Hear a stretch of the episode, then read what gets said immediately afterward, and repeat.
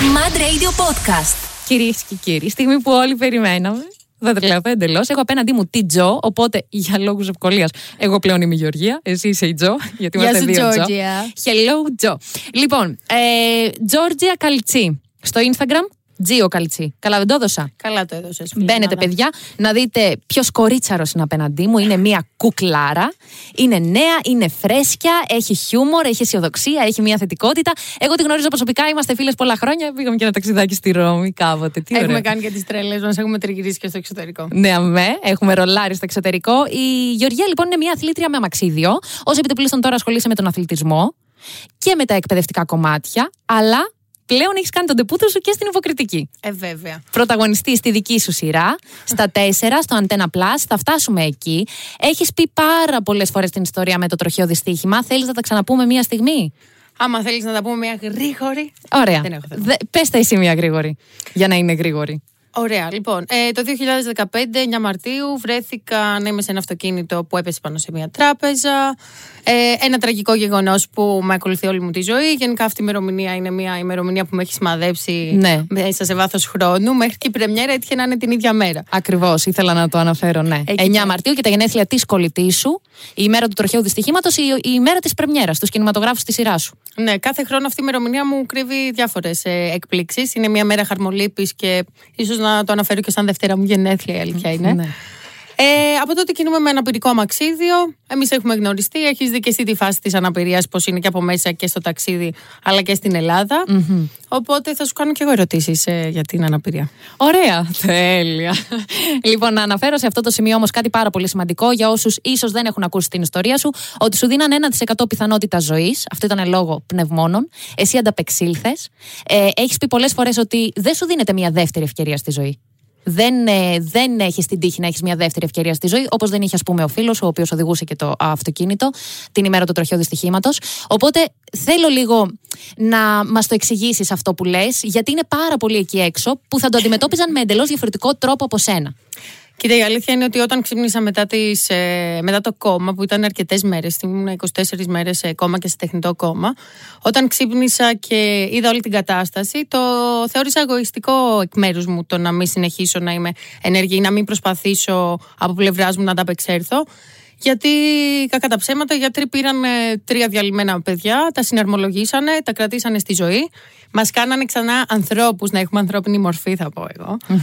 Ε, μ, και εντάξει, όταν έχουν περάσει τέτοιες δυσκολίες και βλέπεις ξυπνώντας ε, γονείς, φίλους να είναι όλοι εκεί πέρα και να ανυπομονούν το να ξυπνήσεις, ενώ δεν ξέρανε θα ξυπνήσεις, κοιμάσαι επειδή κοιμάσαι γιατί αυτή θα είναι η δεδομένη κατάσταση, ή κοιμάσαι γιατί γίνεσαι καλύτερα. Εν τέλει γινόμουν καλύτερα.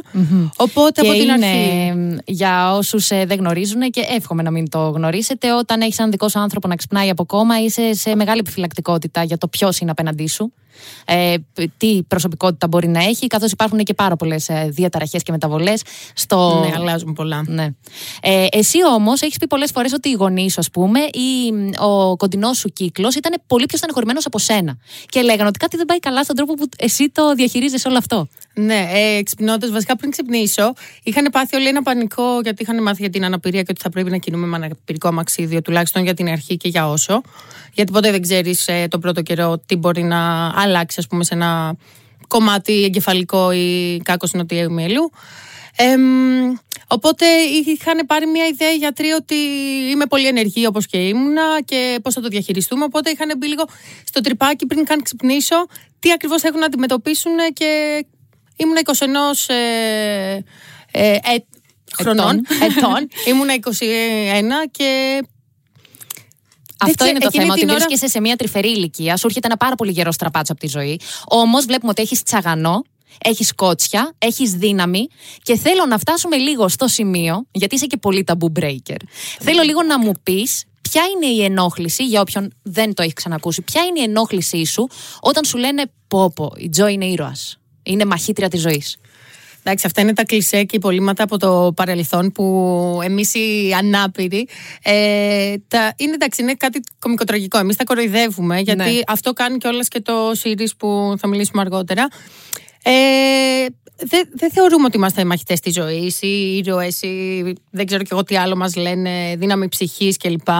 Οκ, τα καταλαβαίνω. Ο καθένας τα μεταφράζει με τη δική του με το δικό του τρόπο, αλλά επειδή είμαι ρεαλίστρια και περισσότεροι που αντιμετωπίζουμε κάτι τέτοιο, μια διαφορετική καθημερινότητα, ειδικά στον τρόπο κίνησης, δεν θεωρούμε τους εαυτούς μας ήρωες. Ε, ήρωες, αυτό που έχω πει και λέω, είναι ότι μας καθιστάνε ήρωες επειδή δεν μπορούν να ανταπεξέλθουν στις ανάγκες της ιδιαιτερότητας της κάθε αναπηρίας, ας πούμε, ή γενικά. Ωραία. Είναι μία μέρα Σάββατο βράδυ και σε έχεις αποφασίσει να βγεις. Και είσαι πάρα πολύ ενθουσιασμένη που θα βγεις και ντύνεσαι, στολίζεσαι και θέλεις να πας να περάσει με τους φίλους ένα πολύ ωραίο βράδυ. Αυτό είναι μια δική σου επιλογή. Όπως έχουμε ακούσει κιόλα να το λες. Υπάρχει όμως και κάτι άλλο που δεν είναι επιλογή σου και είναι το κατά πόσο θα υπάρχει η σωστή υποδομή για να υποστηρίξει το αμαξίδιό σου. Πώς σε κάνει να αισθάνεσαι αυτό; Έχεις πει πολλές φορές ότι η κοινωνία σε θέτει ανάπηρο. Με αυτή την έννοια. Ναι, γιατί ανάπηρος ε, θεωρείται κάποιος. Η, η μετάφραση, το τι σημαίνει η αναπηρία, σημαίνει ότι δεν μπορείς να κάνεις κάτι για τον εαυτό σου εσύ. Αυτό σημαίνει, να αυτο-, ε, να αυτοεξυπηρετηθεί στην πραγματικότητα. Οπότε, εγώ, ας πούμε, ξέρεις και γνωρίζεις ότι είμαι αυτόνομη, ανεξάρτητη, μένω μόνη μου, κάνω τα πάντα. OK, okay, δεν μπορώ να φτάσω τα ψηλά. Αλλά έχω τους φίλους μου, έχω ανθρώπους που με βοηθάνε αν χρειαστώ κάτι. Ε, Παιδιά, να σας πω κάτι. Ποιο είναι το θέμα; Ότι η Τα έχουμε πει και τόσε πολλές φορές εμείς και μετά. ε, η Τζο είναι ακριβώς αυτό που ακούτε. Δηλαδή, δεν έρχεται εδώ πέρα, δεν προσποιείται ότι είναι αισιόδοξη ή ότι το διαχειρίζεται ωραία. Είναι αυτό ακριβώς. Και είμαι αισιόδοξη. Καταλαβαίνω, Τζο μου, ότι εσένα σου φαίνεται λίγο σούπατο. Δες σε δω, ρε φίλε, μια τυπάρα, τι κότσια είναι αυτά που έχει κτλ. Όμως, κάποιος που σε ακούει πρώτη φορά και ξέρεις, υπάρχει ο φόβος, υπάρχει αυτό το άμα μου συνέβαινε εμένα, ίσως να μην το είχα διαχειριστεί έτσι. Υπάρχει αυτό στο μυαλό πολλών. Οπότε, σε πολλούς κάνει εντύπωση το ότι τώρα σε ακούνε έτσι. Να μιλάς με τόσο τσαγανό. Δεν πιστεύω ότι κάποιος άνθρωπος, ας πούμε, έχει σκεφτεί. Ε, σίγουρα πολλοί άνθρωποι έχουν σκεφτεί το θάνατό τους ή να πέφτουν από γκρεμό ή το έχουν δει στον ύπνο τους. Αλλά δεν θεωρώ ότι κάποιος. Δεν, δεν είχα σκεφτεί, ας πούμε, ποτέ ότι μπορεί να είμαι σαν μαξίδιο. Είχα γνωρίσει και είχα ένα καλό παράδειγμα στην Αύπακτο που έχω μεγαλώσει ενός ανθρώπου που είναι σε αναπηρικό αμαξίδιο, έχει οικογένεια, είναι αυτόνομος, οδηγάει μπλα μπλα μπλα, μπλα όλα. Αλλά ποτέ δεν είχα σκεφτεί κάτι τέτοιο, ότι θα είμαι μία από τις πολλές γυναίκες στον κόσμο, αλλά από τις λίγες που κινούνται με αναπηρικό αμαξίδιο. Mm-hmm. Και εμένα μου το έλεγες, θα έλεγα, Ναι, καλά, εντάξει, για μην ε, το αντέξω αυτό με τίποτα. Θα προσπαθούσα να μην. Τώρα που μου έτυχε όμως και είναι πραγματικά κλήρω αυτό το πράγμα, έτυχε. Το θέμα είναι ότι αφού μου έτυχε, να το διαχειριστώ για να ζήσω όπως ναι. θα ζούσα και πριν. Ακριβώς. Να κάνω τέτοια πράγματα. Ναι, δεν υπάρχουν δυσκολίες πολλές, αλλά το θέμα είναι ότι προσπαθείς για να ζήσεις για σένα. Δεν ζεις για τους άλλους. Κανένας σου προσφέρει ε, ούτε την υγεία σου, ούτε τη χαρά σου. Όλα στη ζωή είναι επιλογές. Ακριβώς και είμαστε υπεύθυνοι για την ευτυχία μας. Ε, παιδιά, θα συνεχίσουμε εμείς με επιτυχίες εδώ. Ευτυχία, επιτυχία, καλό. Λοιπόν, θα συνεχίσουμε εμείς με επιτυχίες εδώ στο Madrid 106,2. Στείλτε μου τα μηνύματά σας στο Instagram georgia.ko για οτιδήποτε θέλετε να ρωτήσετε για την αναπηρία, για τη Γεωργία συγκεκριμένα, για τους Παραολυμπιακού που θα πάμε και σε αυτό το θέμα, το αγαπημένο μου. Και θα πάμε, ελπίζω, και στο Παρίσι πέρα από το θέμα. ναι, φυσικά και θα πας. Είσαι ήδη φήμες λένε ότι βρίσκεσαι με το ένα ροδάκι προς το Παρίσι. Και δύο μου πω τα τέσσερα. Απαπα. λοιπόν, θα επιστρέψουμε εδώ με τη Γεωργία Καλτσή, με την Τζο μας. Madrid is the one. Αυτή δεν είναι η νούμερα επιλογή σας. Είμαι η Γεωργία Κουτσοκώστα και στην παρέα μου έχω τη φίλη μου, την Τζο. Ε, λοιπόν, Έχουμε πάρα πολλά πράγματα να πούμε. Καταρχάς, πλέον είμαστε και γειτόνισε. Καλά, ναι. Έχει είμαστε και γειτόνισε. Έχει, τα έχει φέρει έτσι η ζωή όσο πάμε, έρχομαστε και πιο κοντά. Δηλαδή, πιο κοντά δεν γίνεται. Ε, Ένα λεπτό με τα πόδια, τσουλώντας εγώ. Ναι. Και έχεις έρθει εδώ πέρα με το καφέ τον καθιερωμένο μας. Ε, ναι, από το καφέ της γειτονιάς. Βέβαια. Αλλά να πάμε λίγο σε ένα πάρα πολύ συχνό λάθος που γίνεται, που και εγώ το κάνω αρκετά συχνά. Ε, αν και γνωρίζω τη διαφορά, υπάρχει η λέξη αμαξίδιο, υπάρχει και η λέξη καροτσάκι. Ναι, και υπάρχει, υπάρχει και η λέξη καροτσίδιο τώρα τελευταία. Είναι αυτό που δεν ξέρουν τι θα πούνε σωστά και σου λέει. Ωραία. Επειδή λοιπόν αναφέραμε πριν την ανασφάλεια που έχει ο κόσμος, με το, την ανασφάλεια, όχι μόνο, την, ε, το απέδευτο κομμάτι του ότι δεν γνωρίζουμε πώς να συμπεριφερθούμε, ας πούμε, εντός εισαγωγικών, σε έναν ανάπηρο. Οπότε πολλές φορές μπορούμε να πούμε το καροτσάκι σου. Και αυτό εσένα θα σε εκνευρίσει. Θέλεις να εξηγήσει γιατί; Κοίτα, δεν θα με εκνευρίσει, αν και τον τελευταίο καιρό, οπουδήποτε και να βρίσκομαι, ε, είτε ανάπηρη είτε όχι, επειδή ε, μπορεί να έχει αναφερθεί το καροτσάκι και έχω πει εγώ αμαξίδιο, ξέρεις, και έχουν ντραπεί. Ε, πλέον με το που πάνε να πούνε αμαξίδιο ή καρότσι, με κοιτάνε έτσι για να δουν άμα τους ε, κοιτάω είναι το σωστό. ναι,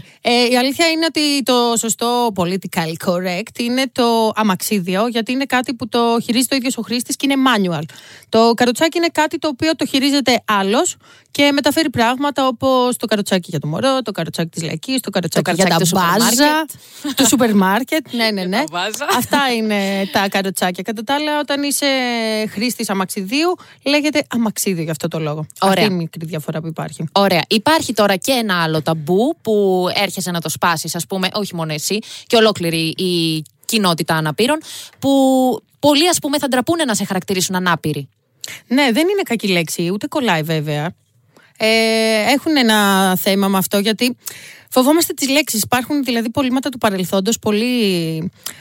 Πώς είναι ο καρκίνος που θα του πούνε παλιαρόστια, θα πούνε με έχει κάτι, αλλά δεν ξέρω. Είναι κάποια θέματα που είναι λίγο τζις και πάμε να απομυθοποιήσουμε αυτά τα τζις θέματα. Γιατί δεν είναι κακό το να είσαι ανάπηρος. Δηλαδή, ανάπηρος είναι μια κατάσταση όπως είναι όρθιος. Mm-hmm. Όπως το. Άλλο λάθος που είναι το καθυλωμένο σε καροτσάκι που είναι όλο λάθος. Δηλαδή το, το, το Το καθιστός It's okay. Είναι ναι. καθιστός, ας πούμε, αλλά το καθυλωμένο σε αμαξίδιο είναι λάθος γιατί το αμαξίδιο είναι το μέσο το οποίο σε αποκαθυλώνει. Ακριβώς. Είναι σαν να λέω ότι είσαι εσύ καθυλωμένη σε παπούτσια. ναι. Το έχεις ακούσει ποτέ. Δηλαδή, είναι αν τα σκεφτείς και τα απλοποιήσεις, είναι κάποια λάθη τα οποία έχουν μείνει. Προσπαθούμε τώρα με τα political correct όλοι να τα διορθώσουμε και να τα αλλάξουμε. Αλλά και αυτό το political correct έχουμε χάσει λίγο τον, το νόημα. Δηλαδή τα τραβάμε τόσο πολύ που το νόημα αρχίζει και ξεφτυνει δηλαδη Λοιπόν, να πάμε λίγο στο taboo breaking που είναι. Of course. Είναι η ιδιότητά σου, έτσι. Το ατού μου. Η αναπηρία λοιπόν, έγινε ατού μου. Να πάμε λίγο στη νέα σειρά στο, στα τέσσερα. Α, παιδιά, εσείς την παρακολουθείτε αυτή τη σειρά στη συνδρομητική πλατφόρμα του Antenna, Antenna Plus. Ε, εκεί πρωταγωνιστής. Εκεί από το πουθενά έγινα πρωταγωνίστρια. Γεννήθηκα θεατρίνα, εσύ ξέρεις. Και ξαφνικά μου ήρθε αυτή η πρόταση και τη δέχτηκα. Τη δέχτηκα μόνο και μόνο επειδή ήταν ε, ο ρεαλισμός όλο το μεγαλείο. Ακριβώς. Ήμασταν εκεί λοιπόν ε, και εμείς στην Πρεμιέρα να σε απολαύσουμε. Καταρχάς, εγώ συγκινήθηκα πάρα πολύ δεν ξέρω αν μας το είπα. Έκλεγα εγώ. Στην, εγώ δεν ε, έκλαψα. Είδες πόσο πολύ κρατήθηκα που ήταν μια μέρα γενικά έτσι συναισθηματικά φορτισμένη. Πολύ, ναι. Και ήσουν και ειλικρινής και βγήκες να μιλήσεις στον κόσμο και είπες ότι είναι μια ιδιαίτερα φορτισμένη μέρα για μένα. Είναι κάτι που θαυμάζω σε σένα το ότι είσαι τόσο ειλικρινής. Βέβαια, ταυτίζομαι και λίγο με την ειλικρινία σου. λίγο άσπεργκερ. λοιπόν, ε, αυτό που ήθελα να πω είναι για αυτή την καινούργια σειρά λοιπόν στα τέσσερα, όπου εσύ υποδίεσαι τη Στέλλα. Η Στέλλα λοιπόν είναι μια ανάπηρη η οποία ε, μας δείχνει τη ζωή της, μας κάνει να γνωρίσουμε την ε, κοινωνία, την κοινότητα των αναπήρων από τα δικά της μάτια και άλλες φορές είναι πολύ καυστικό, με πολύ ωραίο χιούμορ, άλλες φορές είναι πολύ ρεαλιστικό, είναι κάποιες φορές βαρύ, είναι κάποιες φορές ανάλαφρο, είναι μία μίξη για να γνωρίσουμε εμείς καλύτερα τους ανάπηρους. Οπότε, να ξεκινήσουμε με αυτές τις ερωτήσεις. Να σε ρωτήσω ποιες είναι οι ομοιότητες, εγώ ξέρω, εσύ πες στον κόσμο, ποιες είναι οι ομοιότητες σου με τη Στέλλα που είναι ο χαρακτήρας τον οποίο υποδίεσαι. Οι περισσότεροι μου έχουν πει εσύ ε, υποδίεσαι το ρόλο, τον εαυτό σου, δηλαδή ναι. αποκλείεται. Και του λέω εντάξει, είμαι έτσι, αλλά δεν είμαι και τόσο πια, είμαι λίγο πιο τρελή. Ε, έχουμε κοινά σαν ε, χαρακτήρες ε, και σαν προσωπικότητες, ενώ το ότι προσπαθεί σε λιγότερο από ένα χρόνο να ανταπεξέλθει και να, να, να γίνει ξανά ανεξάρτητη.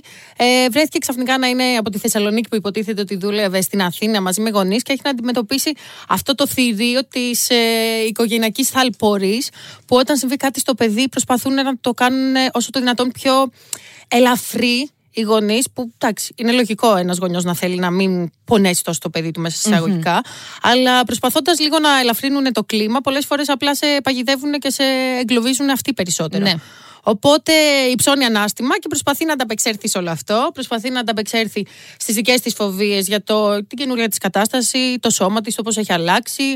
Ε, παλεύει με τα με τα ίδια θέλω που είχε με πριν, αλλά η εικόνα, επειδή σκαλώνει τους περισσότερους ανθρώπους εκεί έξω, προσπαθεί λίγο να καταπιεί και αυτό. Ε, σου εύχομαι και στο Netflix.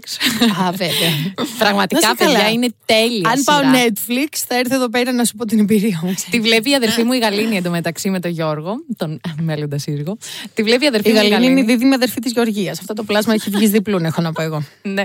Και τη βλέπει και μου λέει συνέχεια πω, πόσο ωραία είναι αυτή η σειρά, πόσο ωραία υποδίεται τη Στέλλα, η Τζο κτλ. Λέω εντάξει, είναι λες και δεν υποδίεται, να ξέρεις πολλές φορές. Ναι, σίγουρα βοήθησε το ότι το έχω ζήσει από μέσα και έχουμε διάφορα κοινά με τη Στέλλα. Αλλά τώρα, ας πούμε, εγώ όταν το βλέπω, ψιλοκριντζάρω γιατί ναι, αλλά βλέπω την εικόνα μου. Σου. Ναι, τα...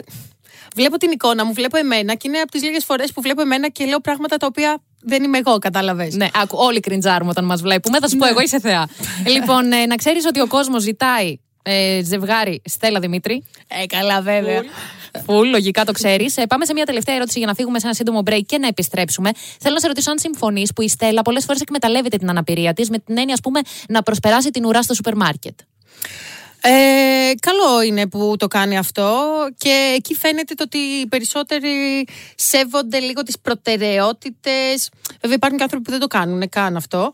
Εγώ δεν θα πάω να, να απαιτήσω τόσο εύκολα ας πούμε, τι είναι το priority μου. Εκτός αν δω όπως ήταν η κυρία ας πούμε, με το παιδάκι που με ρώτησε τι τάξη πας.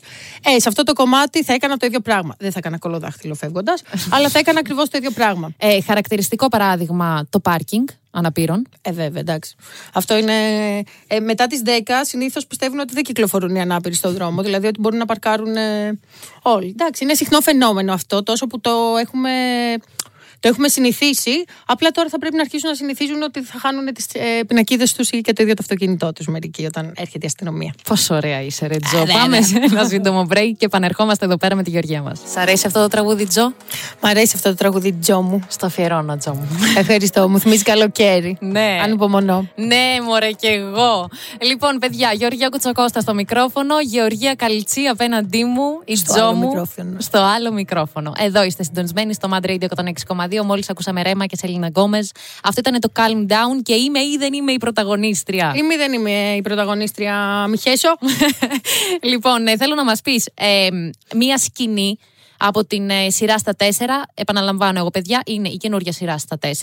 Είναι, α, περιγράφει πάρα πολύ καλά την κοινωνία των αναπήρων και πρωταγωνιστή η Τζο μας στο ρόλο της Στέλλας. Λοιπόν, θέλω να μου πεις μία σκηνή, ε, συγγνώμη, στη συνδρομητική πλατφόρμα Antenna Plus. Δεν ξέρω αν το είπα. Yes, yes. Ε, θέλω να μας πεις μία σκηνή στην οποία, την οποία δυσκολευτήκατε να γυρίσετε επειδή είχατε λυθεί στα γέλια. Αχ, είχαμε πολλές ε, τέτοιες στιγμές. Ήταν ε, ε, και κάποιε που δεν ε, έχουμε δείξει ακόμα, αλλά μία από αυτές που είχαμε λιώσει στο γέλιο και οριακά μπορούσαμε να τη βγάλουμε ήταν αυτό με το μαράκι και τον Ηλία Ναι. που έσκασε και μας έπιασε. και μου έλεγε πάνω, σήκω πάνω μωρή. Αυτά ήταν τα πιο αστεία. Είχε σπάσει το σπίτι, η αλήθεια. Είναι στην πραγματικότητα δηλαδή. Ναι. Λοιπόν, Αυτές ε, ήταν από τις καλύτερες. Να πάμε λίγο στον αθλητισμό, ε, με τον οποίο ασχολείσαι πάρα πολύ. Τώρα θέλουμε εμείς παραολυμπιακούς, αυτός είναι ο στόχος μας, ξυφασκία συγκεκριμένα. Σε ρώτησα πριν, επειδή αγωνίζεσαι και στο μπάσκετ, σε ρώτησα εάν είναι διαφορετικό το αμαξίδιο στο μπάσκετ και στην ξυφασκία. Ναι. Ε, βασικά το κάθε άθλημα ισχύει το ίδιο πράγμα που ισχύει για τους ορθιου Το κάθε άθλημα έχει το δικό του εξοπλισμό. Από παπούτσια μέχρι τα εργαλεία του κάθε αθλήματος. Ε, επειδή είμαστε αμαξίδιο, είναι τα παπούτσια μας ουσιαστικα Ε, το μπάσκετ έχει ένα εντελώς διαφορετικά δομημένο αμαξίδιο. Έχει Είναι διαφορετικές δύσκολο ρόδε. αυτό το αμαξίδιο. Γιατί εγώ όταν το είχα δει πρώτη φορά, ξέρεις, σου φαίνεται κάπως ιδιαίτερο αμαξίδιο. Έχει μια κλίση στις ρόδες του προς τα μέσα. Το και αυτό είναι camber. για να στρίβεις Αυτό καλύτερα. είναι για να γίνει πολύ πιο γρήγορο και να στρίβεις πιο αμεσα Δηλαδή και μόνο με μία μικρή κίνηση του σώματό σου, άμα δώσεις μία σπροξιά και αρχίζεις και φεύγεις ευθεία, μόνο με το σώμα σου μπορείς να το γυρίσεις δεξιά ή αριστερά, φαντάσου. Αυτό το αμαξίδιο, το αγωνιστικό. Καταρχάς να αναφέρω. Rolling ότι... machine. Να αναφέρω ότι και πριν ε, το ατύχημα, εσύ έκανες μπάσκετ, έπαιζες Ναι, μπάσκετ. από μικρούλα. Προπονούσουν, ναι. Αλλά αυτό το αμαξίδιο δυσκολεύτηκες να το μάθεις. Δυσκολεύτηκα λίγο στην αρχή βασικά γιατί με- έπρεπε να μάθω να κινούμε και με το δικό μου αμαξίδιο αλλά και με το αγωνιστικό αμαξίδιο. Οπότε ήταν ε, ψηλό, σαν να έκανα και φροντιστήριο. Δηλαδή απλά με εξέλιξε λίγο πιο γρήγορα στον τρόπο που κινούμε και με βοήθησε να είμαι ακόμα πιο Ευέλικτη. γρήγορη και ευέλικτη και στην πραγματική μου ζωή εκεί έξω που χρειάζεται η ευελιξία. Ωραία, να σε ρωτήσω κάτι. Επειδή φαντάζομαι ότι άμα εγώ φορέσω ένα παπούτσι το οποίο μου δίνει μία ταχύτητα, ε, μετά, άμα πάω στο καθημερινό μου παπούτσι, μπορεί και να ξενερώσω λίγο. Έπαθες κάτι αντίστοιχο με τα μαξίδια; Όχι, απλά επειδή είναι πολύ πιο γρήγορο το μαξίδιο στο γήπεδο και είναι flat, οπότε ρολάρει πολύ πιο γρήγορα. Δεν, δεν υπάρχει εκεί πέρα αναπηρία. Εκεί πέρα είναι παντού πρόσβαση στο γήπεδο. Ε, όταν κάθεσαι στο αμαξίδιο, επειδή βγαίνεις από μια πιο βαθιά καθιστή θέση και μια, γρήγο, μια γρήγορη σωστά. κίνηση, με το που κάθεσαι στο δικό σου νιώθεις σαν να πηγαίνουν όλα πάρα πολύ αργά. Πώς όταν τρέχεις και ξαφνικά σταματάς και όταν περπατάς, νιώθεις ότι Περπατάς ναι, πάρα ναι. πολύ γρήγορα. Α, Αυτό ακριβώς γίνεται. Τέλεια το περιέγραψες. Γιατί ξυφασκία; Γιατί ξυφασκία. Ε, Ξεκινώντας βασικά την εκπαίδευσή μου με το Μάκη τον Καλαρά και μετά, ένα χρόνο μετά κάνοντας άλλα εκπαιδευτικά σε ανθρώπους με αναπηρίες, άρχισα να ψάχνω με γύρω από τα αθλήματα και ήθελα να τα δοκιμάσω όσο το δυνατόν περισσότερα αθλήματα για να έχω την εμπειρία μετά να προτείνω ανάλογα την αναπηρία που θα είχα να, να βοηθήσω και να εκπαιδεύσω, να τους προτείνω αθλήματα τα οποία κάνουν για τη δική τους κατάσταση, για τη δική τους βλάβη. Οπότε, χαζεύοντας και κάνοντας διάφορα πράγματα, άρχισα να βλέπω και η ξυφασκία με κράτησε γιατί ήταν ε, και είναι ακόμα ένας φίλος μου και συναθλητής μου, ο Παναγιώτης ο Τριανταφύλου, που είμαστε και στην Εθνική, όπως και ο Βασίλης Οντούνη και η Κέλλη Λουφάκη, που είναι και άνθρωποι που με βοήθησαν να ενσωματωθώ γρήγορα στην ε, ομάδα της Εθνικής και να εξελιχθώ. Και τη ευχαριστώ πάρα πολύ, γιατί με αγκαλιάσανε και με βοηθήσαν να εξελιχθώ πολύ πιο γρήγορα από ό,τι θα έκανα με πρωταρχικά βήματα, ας πούμε. Και Βήματα. πόσε ώρε προπονείσαι την εβδομάδα; Ε, ανάλογα, τώρα ας πούμε που έχουμε μετά το Πάσχα θα ξαναφύγουμε, θα πάμε Γαλλία στο ΝΙΜ για αγώνες για ένα παγκόσμιο Και από πού μας επέστρεψες μόλις; και τώρα επέστρεψα, αχ πού ήμουνα τώρα, σκάλωσα. ε, Πού ήσουνα; Πού ήμουνα, α στην πίζα της Ιταλίας, συγγνώμη, μου έρχονταν το προηγούμενο που ήμασταν Ουάσιγκτον, ρε φίλε. Ωραία και Ταξίδια και χαμός. Ε, ναι, ε, μπορεί να είναι από κάθε μέρα δύο ώρες μέχρι και παραπάνω, αλλά συνήθως έχουμε ένα τρίμερο που κάνουμε μέσα στην εβδομάδα, που χαλάμε ένα δύο ώρο με τρίωρο, ανάλογα το πώς κυμαίνεται όλο το πρόγραμμα γενικά. Εν τω μεταξύ, παιδιά, να σας πω ότι η Τζο είναι έτσι κι αλλιώς πάρα πολύ δραστήρια. Ήταν πριν το ατύχημα, είναι μετά το ατύχημα, οπότε δεν βάζει κόλλο κάτω. Έβαλα κολοκάτω, αλλά που να ξέρα ότι θα βαρεθώ να κάθομαι. Αυτό λέω. Παιδιά, δεν το πιστεύω λέω, ότι έχω βαρεθεί να κάθομαι.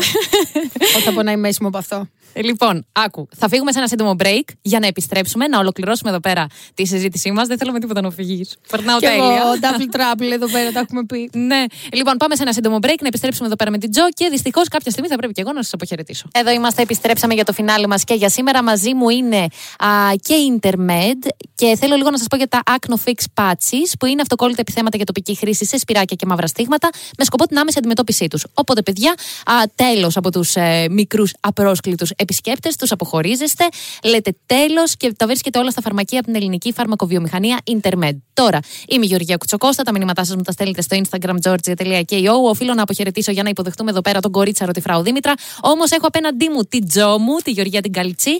Και θέλω λίγο να μας πεις για το Wings for Life και τα Summer Camps Bikini Tribe α, πριν κλείσουμε. Που έχω δει εγώ, full στο Instagram. Το Wings for Life είναι ένας παγκόσμιος ε, μαραθώνιος που γίνεται ταυτόχρονα την ίδια ώρα ε, σε όλο τον κόσμο. Είναι supported by Red Bull, είναι συνεργασία παγκοσμίου φήμης και ουσιαστικά τα έσοδα των συμμετοχών πηγαίνουν για την έρευνα της θεραπείας της κάκου του νοτιού μυαλού, κάτι το οποίο έχω υποστεί και εγώ και αυτό βρίσκομαι σε ένα πυρικό μαξίδιο. Ε, γίνεται 7 Μαου, 2 η ώρα το μεσημέρι στην Ελλάδα, μπαίνοντας και κατεβάζοντας το app. Ε, είναι πάρα πολύ ωραίο, περνάει πολύ ωραίο μήνυμα. Μπορείς να το τρέξεις μόνος σου στη γειτονιά σου, όπως το είχα κάνει εγώ πέρυσι που βρισκόμουν σε άλλο μέρος ε, εκτός. Ε, και φέτος θα το τρέξουμε όλοι μαζί, λογικά νότια. Να περιμένετε να ακούσετε νέα μου και μπορείτε να μας κάνετε join. Εννοείται, εμένα και όλη μου την ομάδα Μαρουσίου που θα είμαστε εκεί πέρα και θα το τρέξουμε. Τέλεια, καλή επιτυχία. με Thank αυτό. you, θα σε περιμένω. Να πούμε λίγο και για το Bikini Tribe, εκεί θα είμαι εγώ. Το φέτος. φανταστικό Bikini Tribe που θα σε πάρω μαζί μου είναι, λαμβάνει μέρος στο νησί της Λίμνου, στο Κέρος, σε ένα απίστευτο κάμπινγκ, full Και προσβάσιμο. δεν έχω ξαναπάει. Full Για πες προσβάσιμο πάλι, για μπράβο. άτομο με αναπηρία και χωρίς. Ε, Όλες οι δραστηριότητες έχουν πρόσβαση. Εγώ, ας πούμε, κάνω και kitesurf εκεί πέρα. Κάνω και το wake μου όταν έχει ε, ωραίο λάδι στην παραλία, όταν είναι στρωμένο το νερό. Ε, είναι summer camps ε, μόνο για γυναίκες, γι' αυτό λέγεται Bikini Tribe. Είναι κάποιες εβδομάδες οι οποίες έχουν ανακοινωθεί. Και φέτος ελπίζω να έχουμε πολύ περισσότερες γυναίκες από πέρυσι. Είμαι ambassador και περνάμε τέλεια. Παίρνω και το blue Πραγματικά. blinny μου, οπότε. είναι Blue τέλεια. Blue είναι το σκυλί τη, να ξέρετε. Όλη μέρα στη θάλασσα, κάτω από τον ήλιο. Και έχεις βγάλει και τις ωραιότερες φωτογραφίες σου σε αυτό το μέρος. Είναι μαγικό και φαντάζομαι ότι περνάτε υπέροχα. Οπότε φέτος θα το ζήσω κι εγώ μαζί σου. Λοιπόν, κάπου εδώ πρέπει να σας αποχαιρετήσουμε. Τζο μου ήσουν υπέροχη, απολαυστικότατη για ακόμη YouTube, μια φορά. baby. Εσείς, παιδιά, μένετε συντονισμένοι και στο Instagram της Τζο. Πες πάλι το Instagram σου. Τζέο Καλτσί. Μπράβο. Και μαθαίνετε και για το Wings for Life και για τα Summer Camps, για το Bikini Tribe, για όλα αυτά που πρόκειται να κάνει. για το Παρισάκι που έρχεται τόσο νου που φτούσουμε σε Support, ματιάσουμε. support, παιδιά. Εννοείται. Α, καλή επιτυχία με ό,τι κάνεις. Σ' αγαπώ, το λέω και ο Ευχαριστώ πάρα πολύ, γειτόνισσα και φιλενάδα. λοιπόν, ε, παιδιά, από εμάς πολλά φιλιά. Γεια σας. Mad Radio Podcast. Τα ακούς στο Apple Podcast, Google Podcast, Spotify και στο κανάλι του Mad Radio στο YouTube.